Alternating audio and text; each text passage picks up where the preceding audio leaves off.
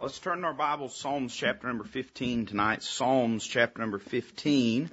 And uh, I want to just remind you again to be sure and sign up for Vacation Bible School. I don't know about you, but it's felt like VBS has been just on top of us. I mean, it's like we've just blinked and then all of a sudden it's there. And uh, so it's easy to imagine uh, that we've got all this time. I told Brother Kerry last night. I said, you know, we're, we need to have a meeting this upcoming Sunday. I said, this Sunday is the Sunday before the Sunday. Amen. I mean, it, it's it's or this Sunday is the Sunday before. I guess we would say. Uh, pretty soon we're going to be uh, starting Vacation Bible School. So this was sort of a, a last opportunity. So I encourage you, don't put it off. Go ahead and sign up for that. Uh, be sure that your name is on that list, and that way we can uh, contact you and get all that took care of. Psalms chapter number 15, and I'd like to begin reading verse number 1. We'll read down to the end of the chapter, only five short verses. I want to give you what I believe to be is some practical truth tonight. I hope be a help to you. Psalms chapter 15 verse number 1. The Bible says, Lord, who shall abide in thy tabernacle? Who shall dwell in thy holy hill? He that walketh uprightly and worketh righteousness and speaketh the truth in his heart. He that backbiteth not with his tongue, nor doeth evil to his neighbor, nor taketh up a reproach against his neighbor. In whose eyes a vile person is contemned, but he honoreth them that fear the Lord. He that sweareth to his own hurt and changeth not. He that putteth not out his money to usury, nor taketh reward against the innocent. He that doeth these things shall never be moved. Let's pray. Father, we love you. Thank you for this time that you've given us. I pray that you'd take your word, Lord. It's, it's holy, it's inspired, it's inerrant, Lord. It's potent and powerful and pure and perfect. Lord, it's what we need tonight. Help us not just approach it as, as just some uh, academic work or some expression of art or creativity, but Lord, help us to approach it as it is in truth, the very words of God. And may we allow it to have entrance into our hearts and minds. May it instruct us. May it encourage us. May it be engrafted unto us. And we'll be sure to thank you for what we gain and, and for what takes place. Lord, we love you and we ask all this in Christ's name. Amen.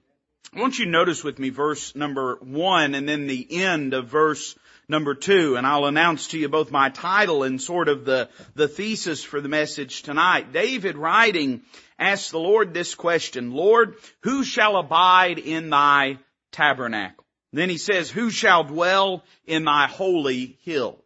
Now both of these references are references to the house of God. At that time in the Old Testament, in David's life, the house of God was the tabernacle. The tabernacle, of course, was a tent, but it was not just any tent. It was the very place of the presence of God, of God's meeting with His people, and of the dispensing of the work and ministry of the Old Testament priesthood. That's where they went to worship. It's where they went so that their relationship with God uh, could be maintained in a right condition. Uh, we don't, until we get to the New Testament, we don't really see this, uh, you know, uh, concept of a synagogue. Uh, it's not to suggest that there were not Levites teaching in various cities in the Old Testament as was instructed under the law. But the primary and preeminent place of worship and of meeting with God in Israel was the tabernacle. It was the house of God, or it was God's dwelling place on this earth. He sort of reinforces this idea at the second question he asks, who shall dwell in thy holy hill. And while certainly we could make application for both questions to heaven and to the presence of God in a spiritual sense, I believe with all my heart that David has in mind the very practical, real, geographical place of Jerusalem, the resting place of the tabernacle at that time. David, of course, lived in Jerusalem. He was the king over Israel.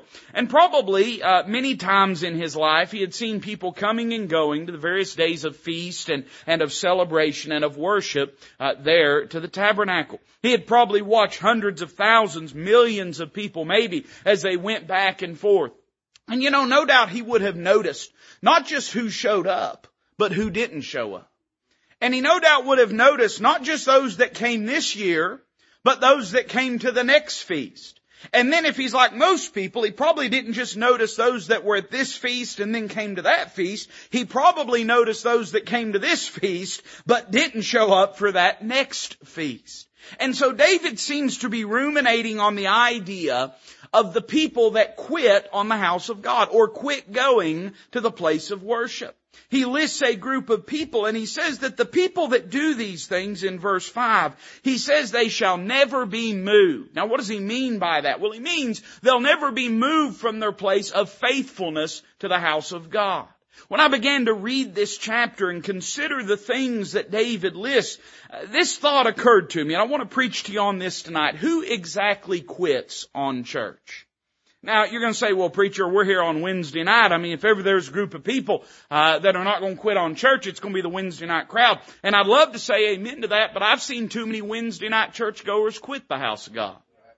I've seen too many people that were at one time deeply committed and deeply faithful to the house of God that quit going to the house of God. And you know, uh, it's true that a great many of them did not quit just from three services a week down to nothing, but pretty soon you saw them only sporadically and then only occasionally and then only rarely. But the truth of the matter is it's just as likely that someone that is faithful enough even to be here on a Wednesday night could find themselves out of church one day.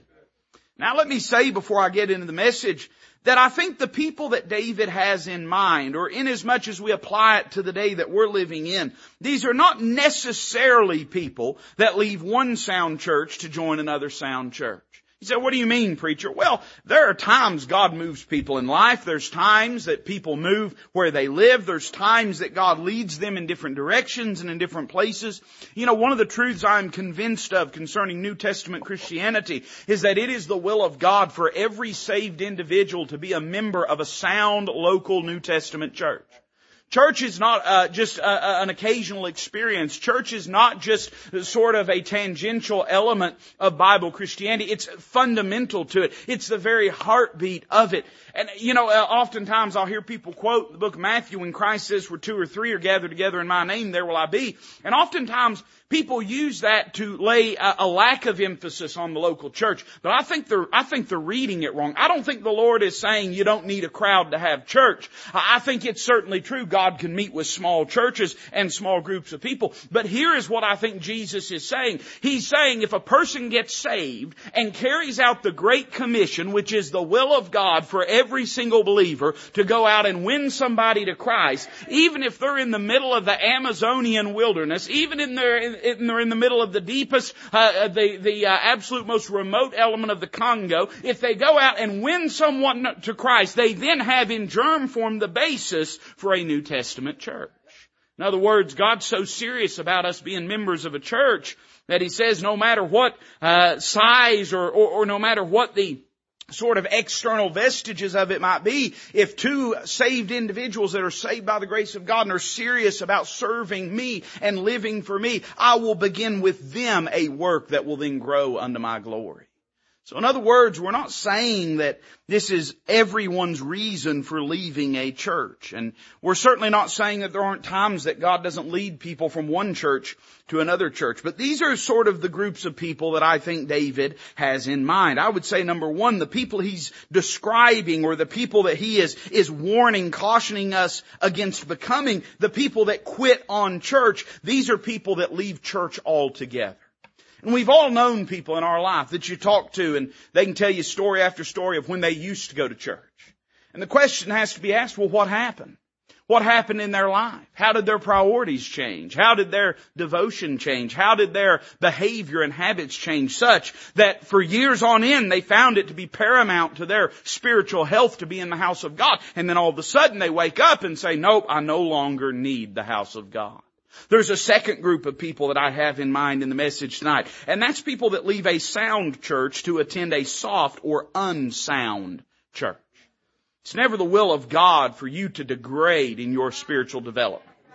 And there's always going to be people that want to call compromise consecration. There's always going to be people that want to call carnality uh, tolerance. And there's always going to be people that want to suggest that loosening our standards is somehow a noble thing. And they'll do all kinds of word gymnastics and psychological exercises to try to condition you into believing that they've done a noble and good thing. And it's poor pitiful you that are ensnared in your narrow mind and in your boxed in worldview. But it's never the will of God that we loosen our walk with the Lord. It's always the will of God that we draw closer to Him. I'll tell you the honest truth, and, and I really, I prayed that the Lord would help me tonight because I, I, I'm not mad at nobody, amen? I, I didn't want this message to be in, uh, indignant, I wanted it to be informative and instructive.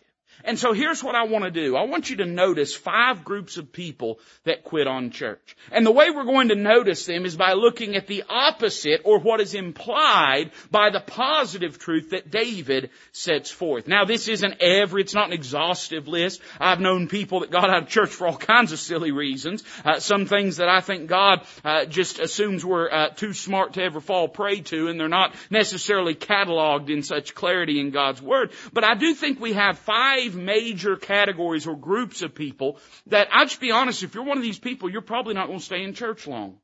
You're probably not going to go to church very long. You're going to be moved. You're going to quit. You're going uh, to give up on on public worship or corporate worship or worship as regards the New Testament church. So I want you to notice them with me tonight, and then we'll be done. Look at verse number two with me.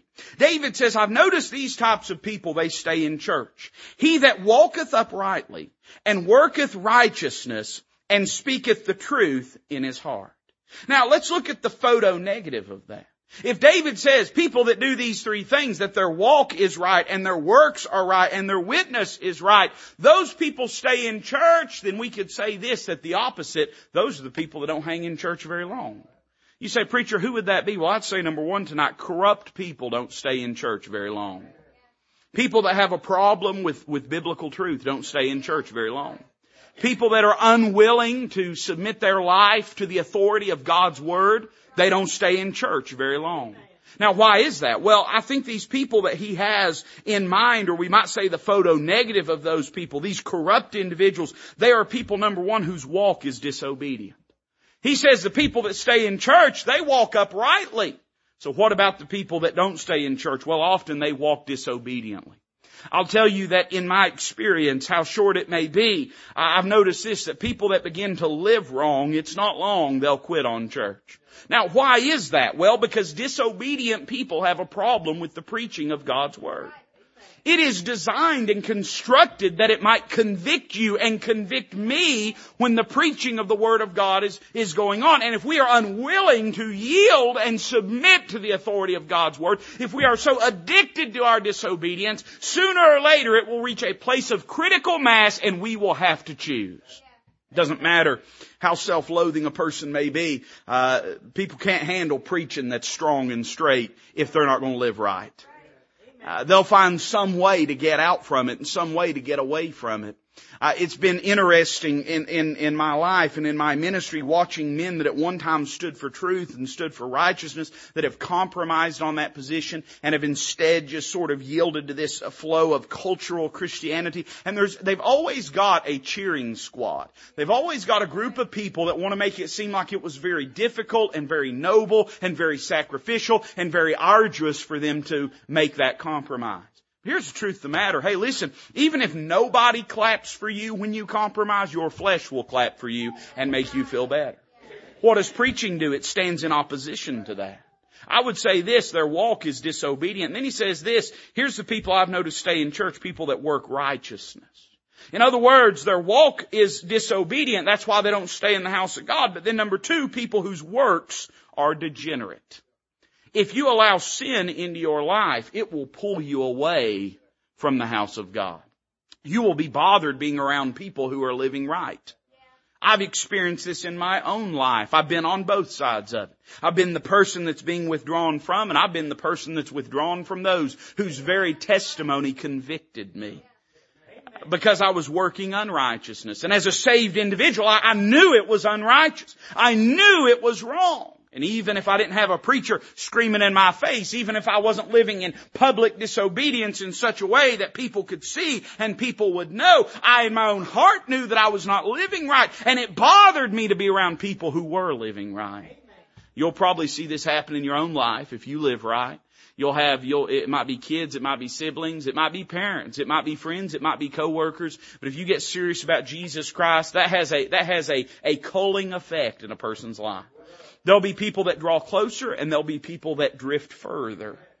Uh, why is that? Because their own works are bearing witness against them. So these corrupt people whose walk is disobedient, whose works are degenerate. But then notice this. David said, here's the people that I know to stay in church. People that speaketh truth in his heart. Those that are honest with themselves, they stay in church. Now, you and I living in the New Testament day, we not only have our conscience that convicts us, but we also have the Spirit of God that indwells us and convicts us. And I think that very often because of the inadequacy of conscience to restrain human behavior, and, conscience is inadequate. That's why all these good old boys that are just doing their best ain't doing very good. Amen. Uh, because just uh, trusting your gut, your instinct, and being a good person, none of that has the ability to restrain human disobedience and rebellion and waywardness and frowardness. Only the Spirit of God has that capability. But in the Old Testament, though it may have been conscience, and in the New Testament it is both conscience and the presence of the Spirit of God and His work in our life. I would say this, David said, you know the people that stay in church are the people who, who are honest with God. He said, you know the people that quit on church? People whose witness is despised. So what do you mean, preacher? Well, when you do wrong, when you sin, and your conscience and the Spirit of God convicts you about that, if you despise that witness and that testimony and you are unwilling to yield to it and to take heed to it, it won't be long you'll get out of church. I, am just going to be straight with you, alright? Why would we even go to church if we're not going to expect to hear from God and if we're not going to listen when He speaks? I, I mean, I'll just, I'll be honest with you. It's a waste of time if we're not going to listen to the Lord. I, this is just some weird cultural ritual if all we're doing is coming and, and, and, and beating on each other with biblical truth without the anticipation and intention to yield to it and to obey it and to allow it entrance into our life. So you know what will happen eventually? People that grieve the Holy Spirit through disobedience, they'll get to the place they don't feel nothing when they come to church they'll, and I, they'll say, well, it's dead. Well, God's not moving. Well, God's not working. Well, here's the funny thing about it, man. I mean, listen, I, the, the fire begets fire. And if, if you are living in obedience to God and letting God work in your heart and stir your heart and stir your life, uh, iron sharpeneth iron. That's going to have an influence on the people around you. By the same token, if we stub up and if, if we grieve the Holy Spirit and if we quench His work in our life and we practice dead Christianity in front of other Christians, then as their Christianity dies, it won't look abnormal to them, it won't bother them, it won't convict them. And so, listen, the same way that devotion begets devotion, deadness begets uh, deadness, there's churches all over. We could list some of them by name that at one time God was stirring and moving in, and today they are cold and dead and unmovable. What happened? Well, people began to yield to hypocrisy. They just put the mask on and began to play the role. And they just simply began to, to uh, try to uh, portray something without actually being something. When the Spirit of God would deal with them, would convict them, would stir them, they would stifle Him, they would uh, grieve Him, they would quench Him, they would ignore Him, they would dismiss Him, they would despise Him. And so pretty soon, hey listen, they'd go to the house of God, they wouldn't feel nothing. They wouldn't feel nothing good and they wouldn't feel nothing bad. They just dead on the inside. And that's what's happened to a lot of Christians. I, I gotta be honest with you. Listen, if, if, if you want to feel Him, uh, you're gonna have to take the good with the bad. You listening? You're gonna have to take the good with the bad.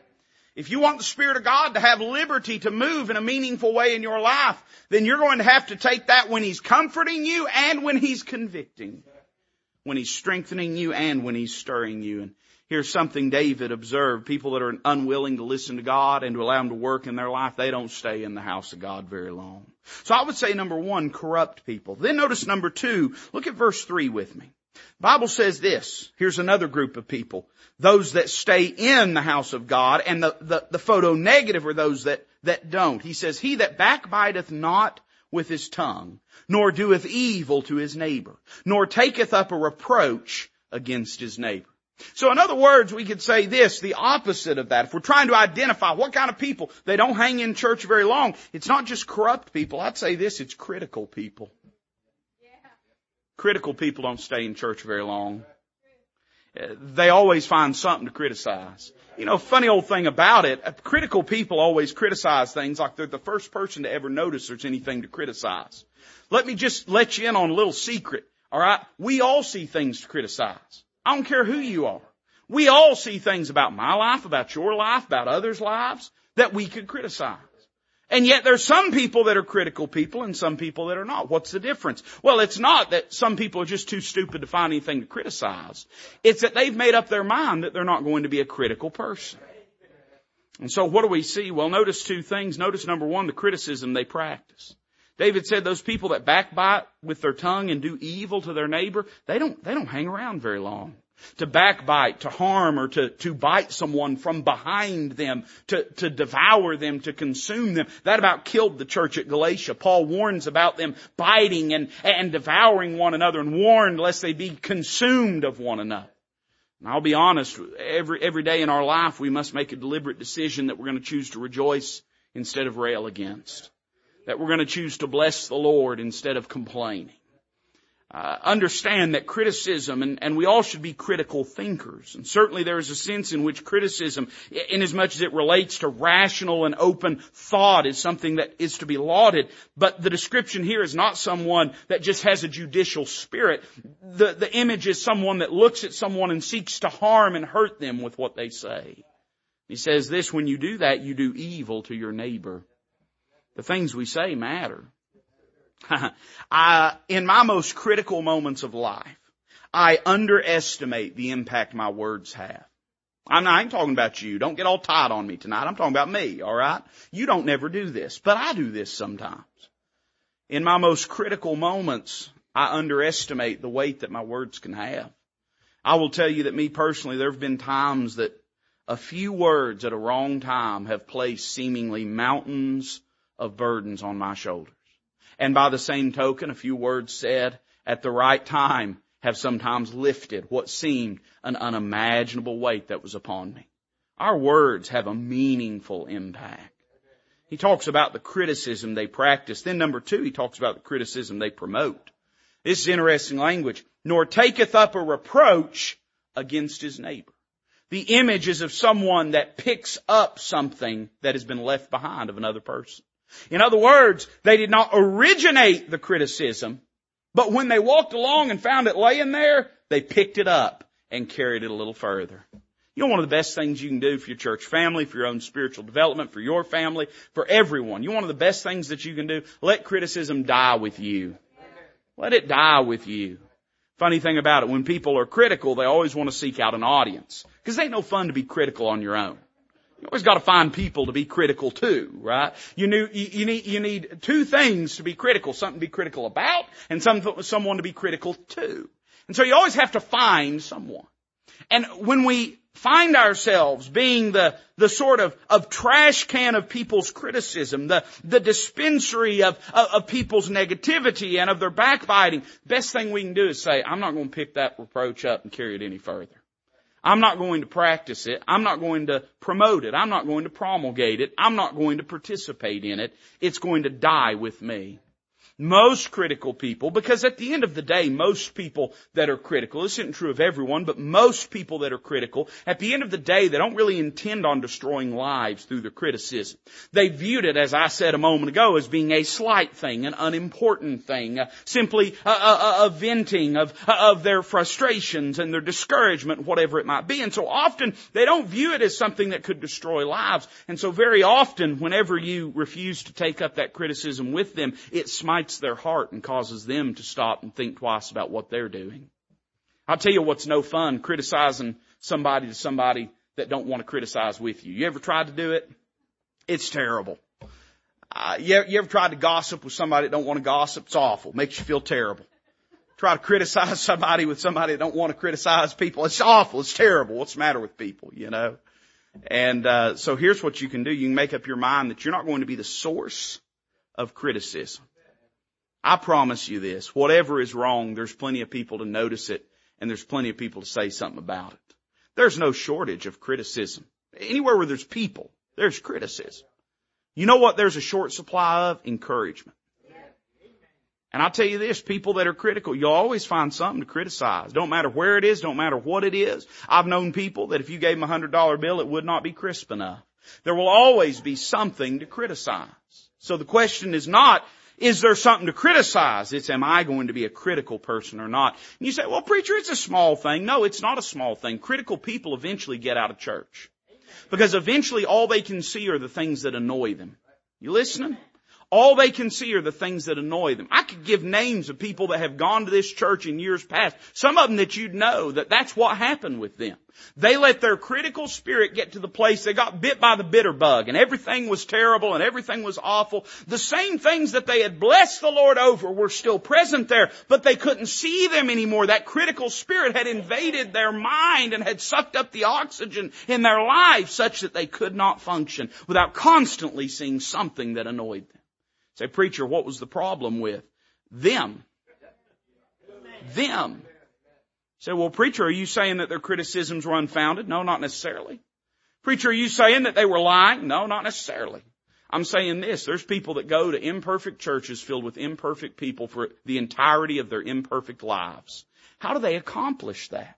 Because if you're looking for a perfect church, you ain't gonna find it. Perfect preacher, you ain't gonna find it. Perfect church people, you ain't gonna find them. So what makes the difference? Well, the difference is in willing yourself, determining yourself to not be a critical person. So I would say corrupt people. I'd say critical people. Then look at verse 4. The Bible says this, in whose eyes. Now he's talking about the person that stays in church. He says, this is what I've noticed about this person. For them, it's in whose eyes a vile person is contemned, but he honoreth them that fear the Lord. In other words, he has the right biblical value system. He loves people that love the Lord, and he loathes people that loathe the Lord. So what does that tell us about the photo negative? Preacher, who's the kind of people that get out of church? Well, let me give you a third. Carnal people don't stay in church very long. People that don't love the things that God loves, they don't stay in church very long. People that don't hate the things God hates, they don't stay in church very, very long. Now why is that? Well notice there's two reasons here. Number one, it's because they connect with the wrong people. Look what he says. In whose eyes a vile person is contemned. In other words, a vile person is someone that is despised, is condemned, is avoided, is treated like the scourge. In other words, he stays away from a vile person. So the people that don't come to the house of God, they don't stay away from a vile person. In fact, they connect with that person. You know, one of the reasons it's so important that we have a biblical value system is because our behavior in life will be very much determined by what we value and don't value. And if we value the wrong things, we will find ourselves sympathetic with people that are dangerous and destructive. Can I tell you something about church? It's filled with all kinds of people. Some of them are holy people. Some of them are wicked people. Some of them are spiritual people. Some of them are carnal people. I like to believe that the house of God is a very safe place. And certainly it's more safe than probably almost any other place you could walk into on God's green earth. But it's still full of people. And as such, did you know that even in the house of God, there's people that can do you harm? Even in the house of God, there's people that can wreck your life. Even in the house of God, there's people that can degrade your spiritual walk. And part of your responsibility, while we ought to be warm and open and welcome and, and, and we ought to be kind to everyone, that does not mean that we ought to allow entrance into our life for every person that walks through the door. The problem with carnal people is they seek out or identify with people that don't value the things of God. By the way, this is how churches turn into social clubs. They get a whole group of people in there that aren't there to have church. They're there for social connection. And pretty soon they find that preaching is an impediment to the growing of their social club. They find that, that, that sacred music, hallowed music, is an impediment to the growth of their social club. Uh, they, they, find that, uh, that uh, serving God and laboring for the Lord is an impediment to the growth of their social club. And so pretty soon, after a few generations, they've exported and excised all that from the house of God, and all they've got left is coffee bars and bad music. What happened? They didn't value the right things. They didn't value the right things. The, the trouble is, listen, if you're a carnal person, if you don't value spiritual things, that's what we mean by carnal. Someone that views and values things in an unbiblical manner a carnal person, they connect with the wrong people. But then notice this. David said, here's the people stay in church, people that honor them that fear the Lord. Now that means the people that don't stay in church, the people that are moved are people that don't honor them that fear the Lord. So they not only connect with the wrong people, they, they make the wrong connections, but they also condemn the wrong people. In other words, people that are actually trying to live righteous, live right, live holy, they find themselves in constant disagreement with. Now listen, we're all people. I, I am. I don't know about you. In current year, we're not allowed to assume anything, alright? You may identify as a strawberry or something, I don't know. Assuming we're all people, right? Then, um, anywhere where there's people, there's going to be disagreements over things. Not every disagreement you have with somebody is righteous or holy. Not every disagreement you or I have with someone is some great breach upon biblical principles. There are times human beings just simply disagree about things. But when we find ourselves at odds over biblical truth, then we've gotten to the heart and, and, and something that exposes something about our value system. I'll tell you this, uh, if we are carnal, won't take long before people doing right and living right will begin to run into and bump into our standards and our connections and our relationships.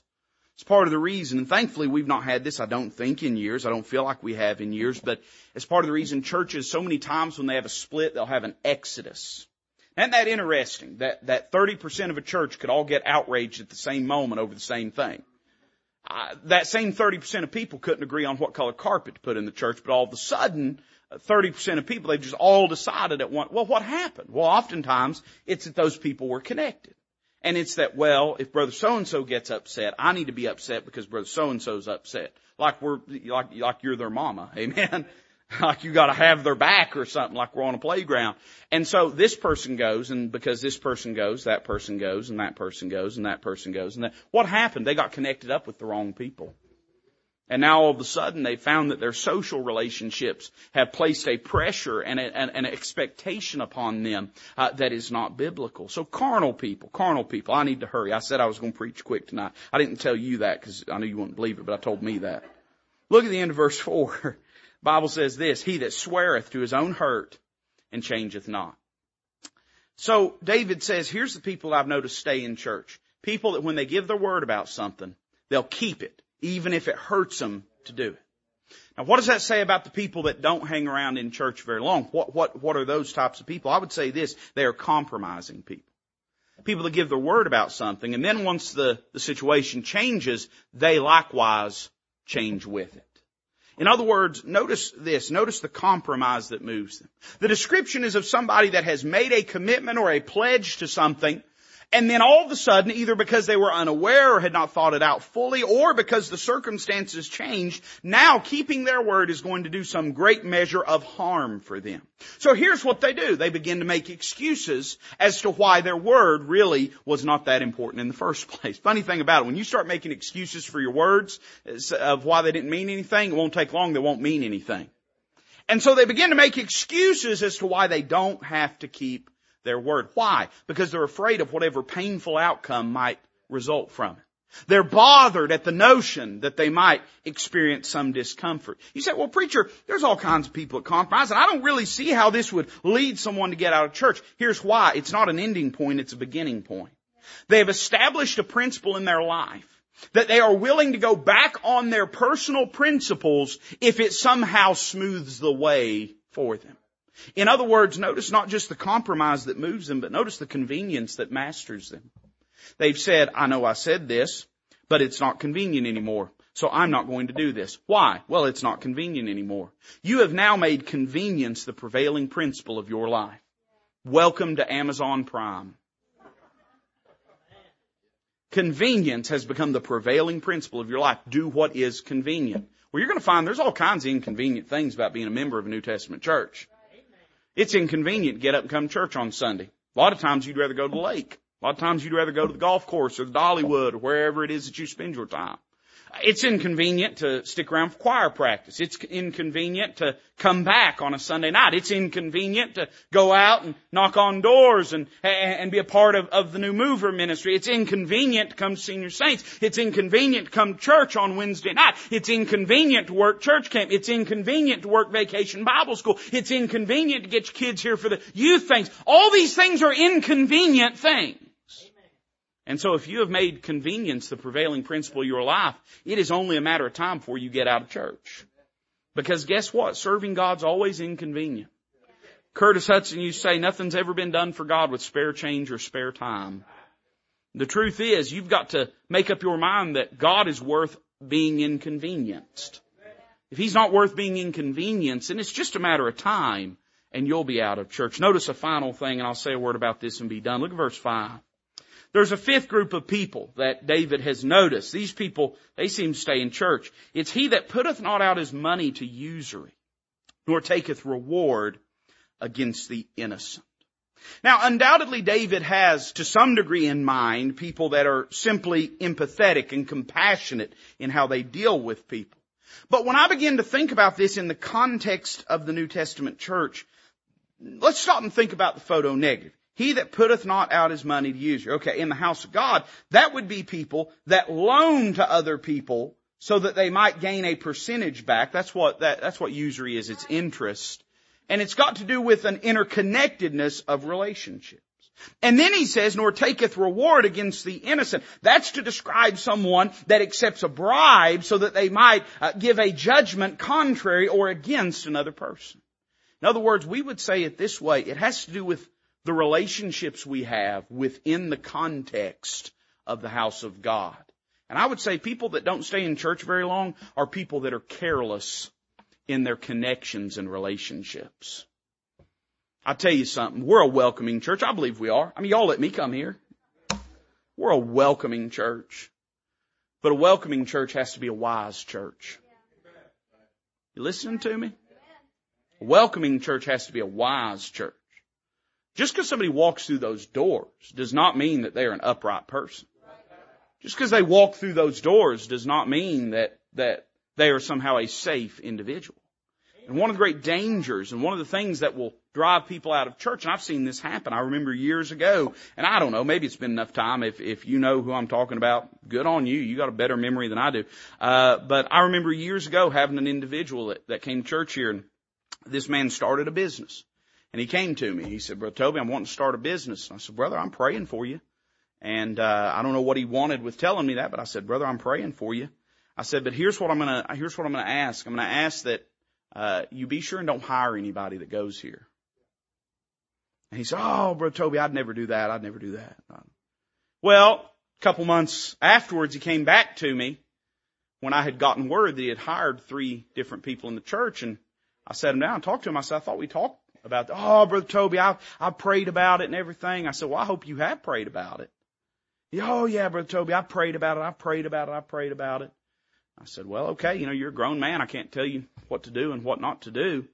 And I pulled those other individuals aside. I said, listen, I think this is a bad idea. I, th- I think, I think you're spoiling for a, for a bad time. Oh no, you know, everything's going to work out. I don't know, man, five, six months maybe. Every bit of that had blown to high heavens. I mean, all three had been fired or left of their own accord. There was bitterness, there was anger, there was resentment. And that person who hired all those, sooner or later, eventually he found a reason after he had blown everything to high heavens to move on. Well, what happened? Well, he was careless in his ties to people. I'm not saying, and listen, part of being a, uh, we, we're gonna be connected to each other. We go to church with each other. But we better be cautious in our connections to one another. Man, it doesn't take much. It doesn't take much. David describes these people that put out their money for for usury. And, and of course, that also has within it implied the idea of predatory interest rates and things like that. But I'm not even necessarily imputing to this individual some ill motive. I'm just saying this, it's a risky thing. And people that are cavalier or careless in their connections and ties with people in the house of God, that are not circumspect and, are, and don't use discretion, have discernment, what they're doing is opening the door for the explosion of interpersonal relationships. Now that's not to suggest that we can't never have any connectedness to one another. But it is to say this, we have to be incredibly cautious because just because someone walks through that door, that does not mean that they are up, uh, upright, that they are dependable, that they are counted on. None of that. I would say this in our ties to people, but then number two, in our treatment of people. He says, nor taketh reward against the innocent. In other words, that would accept a bribe for a false judgment against someone, but let's just abstract that out real broad. People that don't treat people well, pretty soon, they're not going to church anymore.